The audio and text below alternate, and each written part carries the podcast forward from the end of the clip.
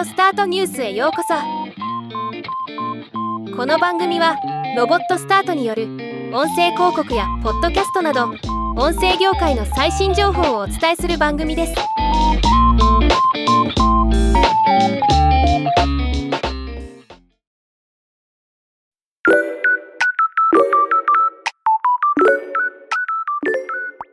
マカフィーが日本を含む世界ななかこくを対象に実施した エーアイ を悪用したオンライン音声詐欺の現状に関するレポート、アーティフィシャルインポスターを発表しました。今回はこのニュースをお伝えします。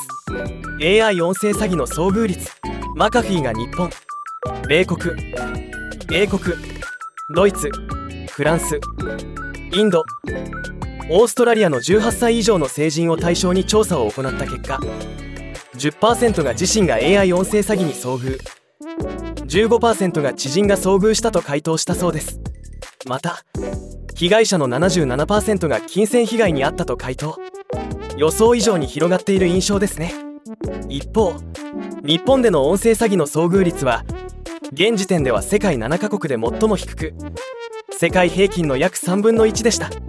音声データのオンライン共有頻度、 エーアイ を悪用した音声詐欺は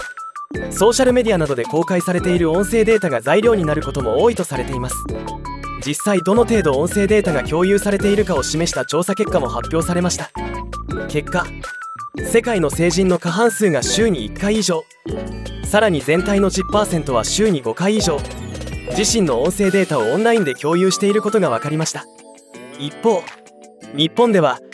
現時点では世界ななかこくで最も低く、世界平均の半分ほどでした。日本の場合、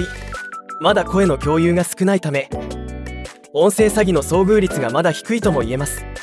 ただ今後増えてもおかしくはありません。油断禁物です。音声詐欺の対策は、マカフィーはこのレポートの中で エーアイ を悪用した音声クローニングの詐欺から身を守る方法も解説していますので紹介しておきます。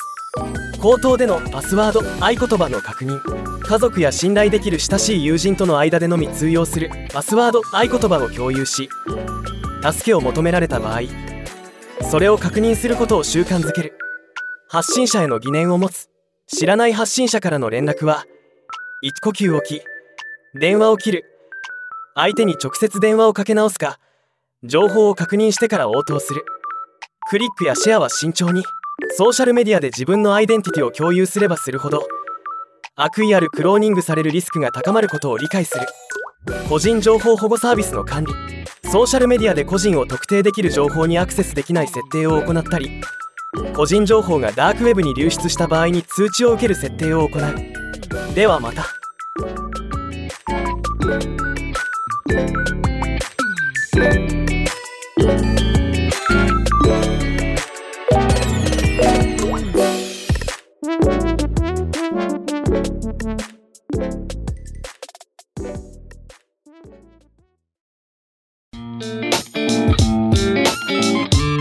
今回のニュースは以上です。もっと詳しい情報を知りたい場合、オーディオスタートニュースで検索してみてください。ではまたお会いしましょう。